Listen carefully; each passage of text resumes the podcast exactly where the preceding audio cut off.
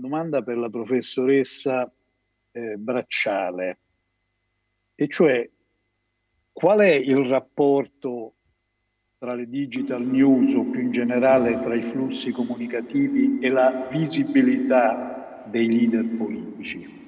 Questo sia in Italia che ovviamente anche all'estero. Dunque, buonasera e grazie diciamo, di questa, questo invito all'Internet Festival e grazie al nostro moderatore perché in realtà diciamo, con la sua introduzione all'inizio di questo panel mi ha dato il gancio per partire con il mio intervento. Ha citato Lippmann e da Lippmann mi piace ripartire. No? Questo studioso, poco diciamo, tradotto in Italia, nel senso che il suo libro sull'opinione pubblica viene tradotto molti anni dopo che è stato pubblicato negli Stati Uniti, lui ragiona sul fatto che gli individui agiscono in un mondo che, si, che, è sempre più complesso, in cui siamo sempre più distanti, ma più vicini perché i mezzi di trasporto, di comunicazione ci avvicinano sempre più, noi siamo costretti a agire non su esperienze dirette, ma sulle immagini del mondo che ci vengono raccontate da qualcuno, cioè immagini immediate.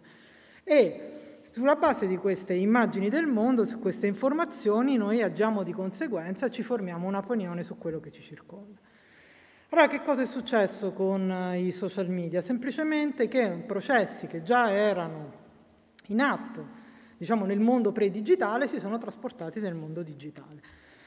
Quindi, più che eh, diciamo, parlare di una trasformazione della politica in senso diciamo, più ampio, questo chiaramente è collegato a tutta una serie di elementi che qui non analizzeremo, il distacco, disaffezione, disincanto dalla politica, quindi l'allontanarsi dei cittadini dalla politica, ha finito col creare sostanzialmente un nuovo ambiente nel quale, mentre prima i cittadini erano sconnessi dalla discussione politica, adesso entrano nella discussione.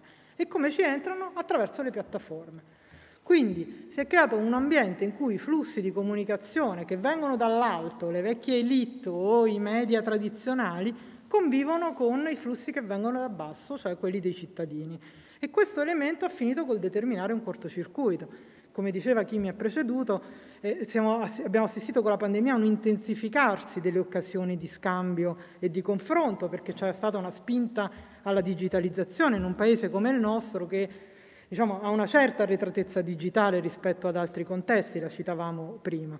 Allora all'interno di questi ambienti online si crea una, eh, uno scambio nel quale cittadini e leader politici convivono. Qual è il problema di questo aspetto? Beh, in realtà è che possiamo magari raccontarlo con un esempio, sono stati citati come convitati di pietra un po' da tutti i meme, no? E beh, in realtà lo possiamo raccontare col caso della mosca di Mike Pence che abbiamo visto tutti e a cui abbiamo assistito tutti. Che cosa succede? Durante l'ultimo, durante l'ultimo e unico dibattito tra i due diciamo, candidati alla vicepresidenza, una mosca si poggia sulla testa di Pence e diventa la vera protagonista del dibattito, perché per due minuti è stata sulla testa del vice candidato Pence. Che cosa è successo? Tutti voi avrete visto, anche se non avete assistito direttamente al dibattito, avrete visto meme, cioè fotine con uh, scritte, immagini, gif animate, video, eh, montaggi, tutto quello che vi pare, addirittura eh, costruiti sulla base di film noti nel nostro immaginario collettivo che conosciamo, che sono stati diffusi all'interno della rete. Allora, che cosa è successo sostanzialmente? Che dal, dal punto di vista della comunicazione politica, e beh, l'avversario politico ha sfruttato questo flusso comunicativo e ha che fatto che cosa? Innanzitutto il suo team di comunicazione ha immediatamente postato un tweet mentre il dibattito era in corso con, Pence, con scusatemi, ehm, Biden con uno schiacciamosca in mano. E quindi chiaramente un attacco indiretto alla mosca di Pence che martellava sulla testa di Pence. Dopodiché l'ha usato come fonte di crowdfunding, cioè per trovare soldi hanno messo in vendita sul sito di Biden una paletta schiacciamosche marcata Biden che è andata esaurita in pochissimo tempo. Quindi un elemento che è banale, che viene dalla discussione dei pubblici, che si autoalimenta sulla chiave dell'ironia, diventa collettivo e condiviso e va, viene usato a favore questa volta di Biden per per raccogliere fondi che portino sostegno alla sua causa. Dall'altra parte però i cittadini hanno condiviso quel messaggio anche in Italia perché era simpatico, perché faceva ridere, perché c'erano tutta una serie di memini costruiti con la mosca sotto forma di diavoletto, la mosca mandata dai nemici di Trump come la giudice Ginsburg e quindi tutta una serie di narrazioni che erano alternative e che facevano ridere. Che cosa succede ai cittadini però? Che quando condividono questi messaggi, che spesso sono, nascondono ideologia che è governata da diciamo, strateghi tra, tra, della comunicazione, da spin doctor, semplicemente perché saltano sul cavallo di un messaggio che è diventato virale e lo sfruttano a loro vantaggio, beh, posso essere, possono trasportare inconsapevolmente dei messaggi ideologici, dei messaggi distorti, alimentare gli information disorder di cui parlavamo prima, informazioni parziali, con intento o senza intento, intento diffamatorio e, cose, e così via.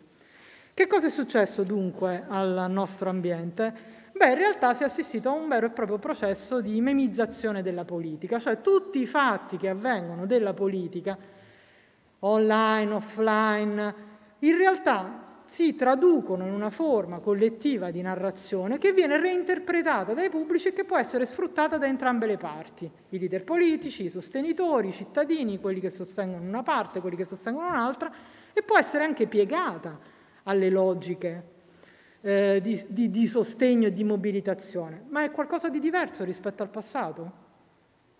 I comizi che cosa facevano? La produzione di spot a cui facevamo riferimento prima, che cosa faceva? Il famoso spot che citava prima, no, discesa in campo di Berlusconi. Beh, rappresento il mio candidato con il miglior abito possibile per riuscire a venderlo, tra virgolette, ai cittadini elettori per farlo mh, mm, mm, sembrare più gradito.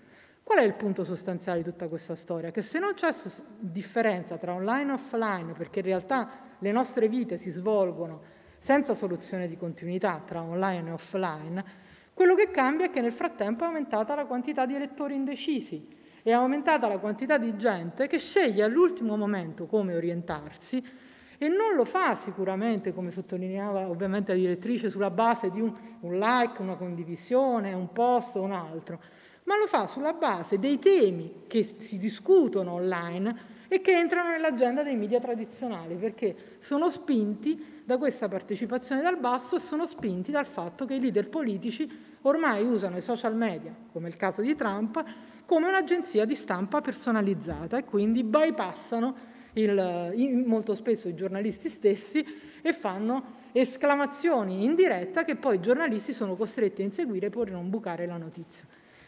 Questo per dire, con questo concludo, che ovviamente da questo punto di vista l'ambiente dei social media diventa complesso e complicato da capire perché interagiscono tutta una serie di eh, temi, di elementi, di analisi che fanno capo a discipline differenti, ma soprattutto che fanno capo alla nostra consapevolezza di comprendere adeguatamente il funzionamento delle piattaforme nella loro eh, struttura e le logiche algoritmiche che governano la trasmissione di queste informazioni. Grazie.